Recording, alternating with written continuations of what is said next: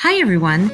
My name is Dr. Rita Roy, CEO at the National Spine Health Foundation, and I'm your host for the Get Back to It podcast, where we tell real stories of healing and recovery. What does it mean to get back to it? It means overcoming injury through treatments that work in order to return to the people and activities you love, whatever that looks like for you. Get Back to It Minis. These are short stories of hope in five minutes or less to be enjoyed in quick breaks from the rhythms of your day to get you moving at work or home or wherever you are. I encourage you to stand, walk around, or do some simple stretches at your workspace and find encouragement in this five minute story of hope. Ready? Let's start.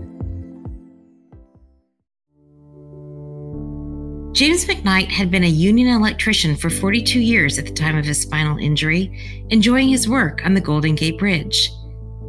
At 60 years old, he had experienced back pain and some sciatica from time to time, as most construction workers do. But in mid 2015, he was trying to pull some wire out of a conduit when he felt a pop in his lower back.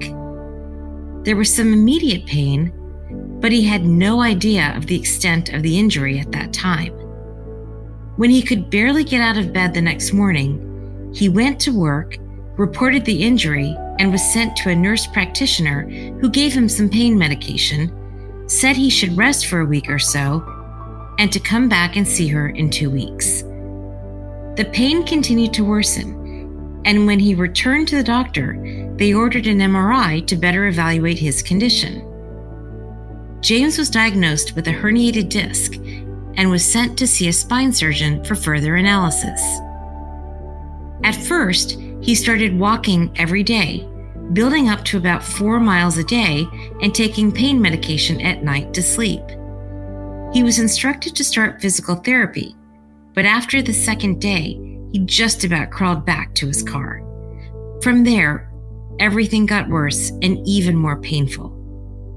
He could no longer stand up straight, and when he turned sideways or raised his arms above his shoulders, he could not stand the pain. He was taking pain medication every six hours with little relief. With his condition worsening, he could not lay flat in his bed and was only comfortable in a recliner in a sitting position with his feet up. He stayed like this, hoping to get better for a few months, but he didn't he decided it was time to get a second opinion. While looking for a spine surgeon in his area, he found a doctor that seemed promising. He called the doctor's office, explained his condition, and was able to set up an appointment that day. When he came in for the appointment, his doctor looked at the MRI, brought his laptop over to James to show the ruptured disc and the disc material that was kicking his spinal cord. The doctor explained that in order to live a normal life again, the obstruction from his spine needed to be removed. James was really scared of what his life was like at that point and wondered if being crippled in retirement was what would be in store for him. His doctor reassured him that he could fix him up and told him, This is like having a rock in your shoe, and the sooner we take it out, the sooner you can get back to normal. He had surgery in August 2015, and without a doubt, it was one of the best decisions of his entire life. His doctor performed a laminotomy with a microdiscectomy between the L3 L4 vertebrae. As he awoke after surgery, his doctor was in the recovery room with him and asked, Do you think you can stand up? James said in disbelief, Right now? The doctor replied, Yes, let's see how we did. He proceeded to help James get his legs on the floor, and for the first time in five months, James stood up straight. The doctor asked him to try and touch the ceiling, and when he raised his arms over his head, he knew he was going to be all right. His doctor smiled and said, That's great. James is so thankful for his doctor and that he was able to find him in his time of need. Recovery is painful for the first two weeks, but his doctor gave him enough medication to keep him comfortable. After two weeks, he started walking every day, and by four weeks, he was walking nearly five miles a day. At five weeks, his doctor started him in physical therapy, which went a lot better than it ever had before. Three months after surgery, he was back at his job as an electrician on the Golden Gate, climbing, running pipe underneath, and even hiking the main cables.